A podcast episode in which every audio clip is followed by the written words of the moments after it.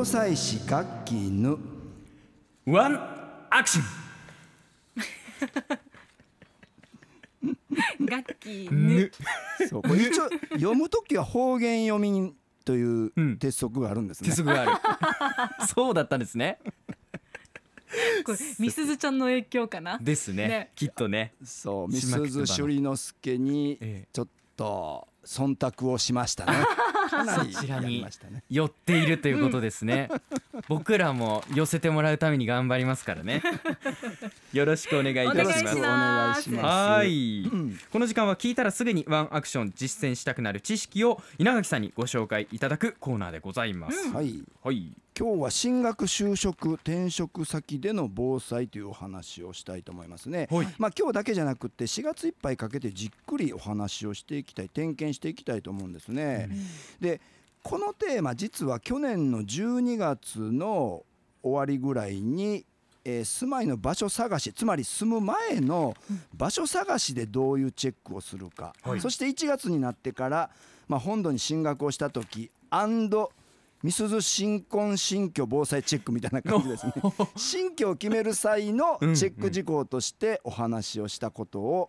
今回は、うんまあ、実際住んでからじゃあどうしよう、改めて住んでからの防災チェックするポイントを考えていきましょうということなんですね。うん、う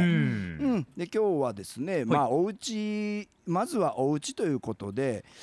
まあ、本土に進学就職した子どもさんのいるね親御さんなんかはぜひねあの子どもさんたちに伝えてあげていただきたいと思います、うん、また県内に引っ越してこられた方、それからもちろん引っ越しはしていなくても元から住んでいるというお家でもですね、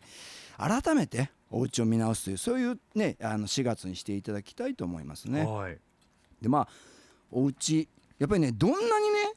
長期保存している、まあ、デージ上等やから備蓄食を備えていてもですね家の中で命を守れなければね何の役にも立たないんですね。そうですよね。ルー大柴さんみたいになってました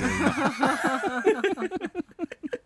でも本当その通りですよ。本当に本当にそうなんですね、うん、だからやっぱりね家をちゃんとするいうことが一番大事。もう家をちゃんとすると同時にどんなことがあっても家からちゃんと脱出できる体制作るいうことが大事なんですね、うん、脱出ね、うん、そうなんですね、はい、で今地震が増えてる実感ありますよね。そうですね。毎日のようにあちこちでね、えー、ありますね。 こ, これねにせんねん以降ですねにじゅうにねんかんで震度ろく以上というのがですね全国で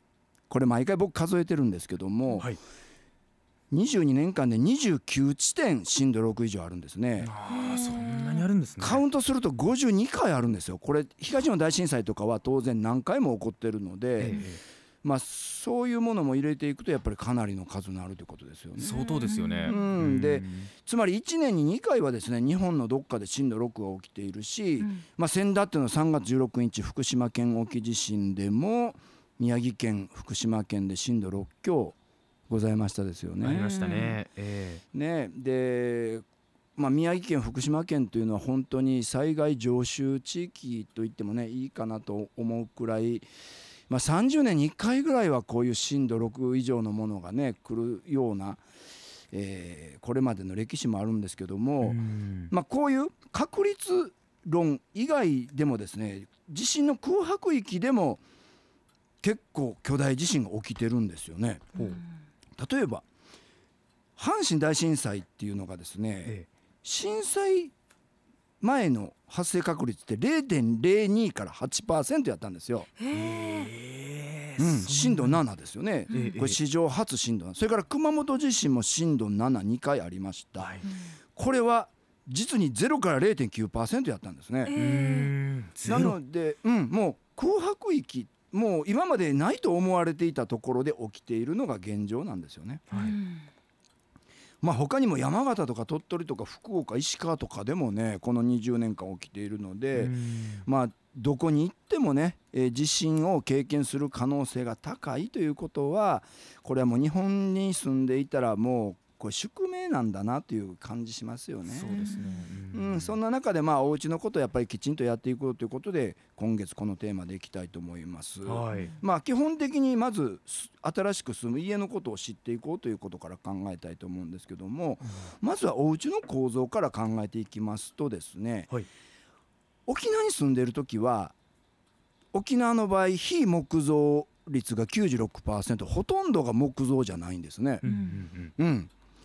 これは非木造、つまりまあ鉄筋コンクリートだったり、まあ軽量鉄骨であったりということなんですけど、まあ大半は鉄筋コンクリートなんですよね沖縄の場合ね、はい、ところが本土に行きますと結構木造住宅が多いですよね。そうですね、多いですね。多いですよね、ええええ、まあ地域にもよりますけど、だいたい半分ぐらい全国平均でいうとね、えー、木造かなという気がしますけども、当然木造の方がまあ倒壊とか損壊しやすいですよね。そうですね、火災の危険性だってありますからね。ありますからね、はい、でさらに木造の場合は古ければ古いほど、あるいはにかい建て以上だったらいっかいに住んでいる人ほど被災リスクは高くなるということがあると思いますよね。うん、うん、で特に古い住宅なんかは下町なんかにはまだまだ残っていてですね、うん、家賃が安いからやっぱり学生とか若いファミリーとかね、うん、それからまあ新しく就職をした方とか高齢者が借りやすいお値段でいるということも、はい、まあ一つポイントで、阪神・淡路大震災ではこれが命取りになってしまって、実に大学生がさんじゅういちだいがくのひゃくじゅういちにんが亡くなってるんですけども、多くは木造いっかい非耐震に住んでたんですね。なのでこれまず自分のお家木造か非木造かと言いますのは、本土に行きますと木造かどうか見た感じで分かんないこともあるんですよ。なんか見た目軽量鉄骨っぽいけども、よくよく調べたら木造みたいなケースもあるし、あんまりそこまで見てないかも分からないので、まずチェックしていただきたいと思いますね。まあ、この倒壊した建物の、うん、例えば木材によって圧死してしまうとかね、はい、そういうシーンが結構な確率というか割合占めてたりするって言いますもんね。東日本大震災もそうだし、そうですよね、阪神淡路大震災とかね、えー、やっぱり木造というのはその構造がね、ちょっと鉄筋とはこう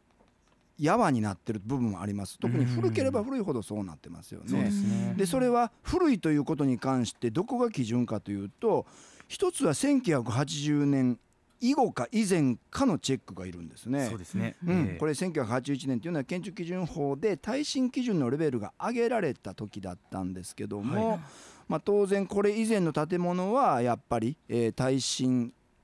耐震補強が必要だったりしますね、うん、そうですね。それ以降のにそぐわないものになってるわけですからね、うん、いうことですね、えー、ただ熊本地震ではですね、にせんねんに建築基準法が改正されたんですけども、このにせんねんせんきゅうひゃくはちじゅういちねんに続いてにせんねんにも改正されたけども、うん、それ以降のものでもですね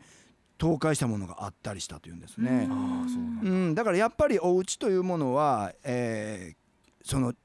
っている場所とか、あるいはその地震の強さによって随分変わってきますので、はい、やっぱり注意しなきゃいけないということだと思うんですね。うんそれともう一つ、まあバブル期の建物なんかも手抜きとか、あと建材が足りない、職人が足りないということで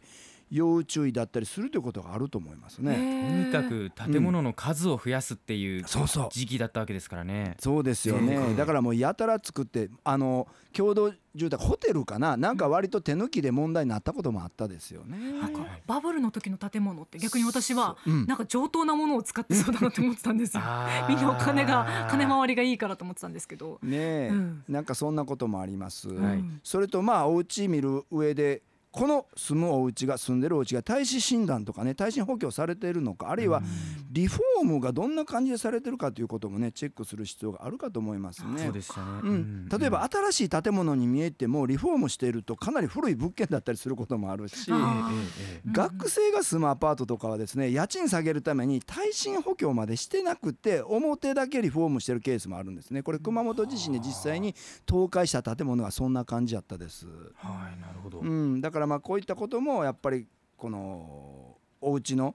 資料をもとにですね、もっぺん見直してほしいですね。それからまああといっかいかにかいか、やっぱりいっかいリスクはあるんだけど、にかい以上の場合はですね、どうやって避難できるのか、特に階段が外付けだったりすると地震の時に外れてしまったりすることがあるので、うんこれ鉄筋コンクリートでもあのばらけてしまうことがあったですね。僕もよく見ましたけども、うん、だからこういったことも改めてチェックをしていただく必要があるかなと思いますね。うん、例えばあとにかい以上に住んでる人とかだと、これを伝っていくと火災の時に逃げられますよっていう、うん、非常用のはしごがついていたりもベランダにあると思うので、はい、そうですね、そういうののチェックとかをね、やっておくやっておかないで随分違います ね, ね, いますね。ベランダの避難場所が使える状態あるかどうか、これ見ておくのはすごい大事なことだと思います。えー、うん、本当にね、何かあった時って本当パニックになってしまうということがあって、うん、正しい判断ができなくなってしまいますから、そうですよね、常日頃からそういうことを考えておくというのは非常に大事かなというふうに思いました。うん、はい、今日のガッキーのワンアクション、進学就職転勤先での防災についてお話しいただきました。ありがとうございました。また次回お願いします。アップのポッドキャストを最後までお聞きいただきありがとうございました。生放送は平日朝しちじから エフエムきゅうにいち エーエムななさんはち アールビーシー ハイラジオ、県外からはラジコでお楽しみください。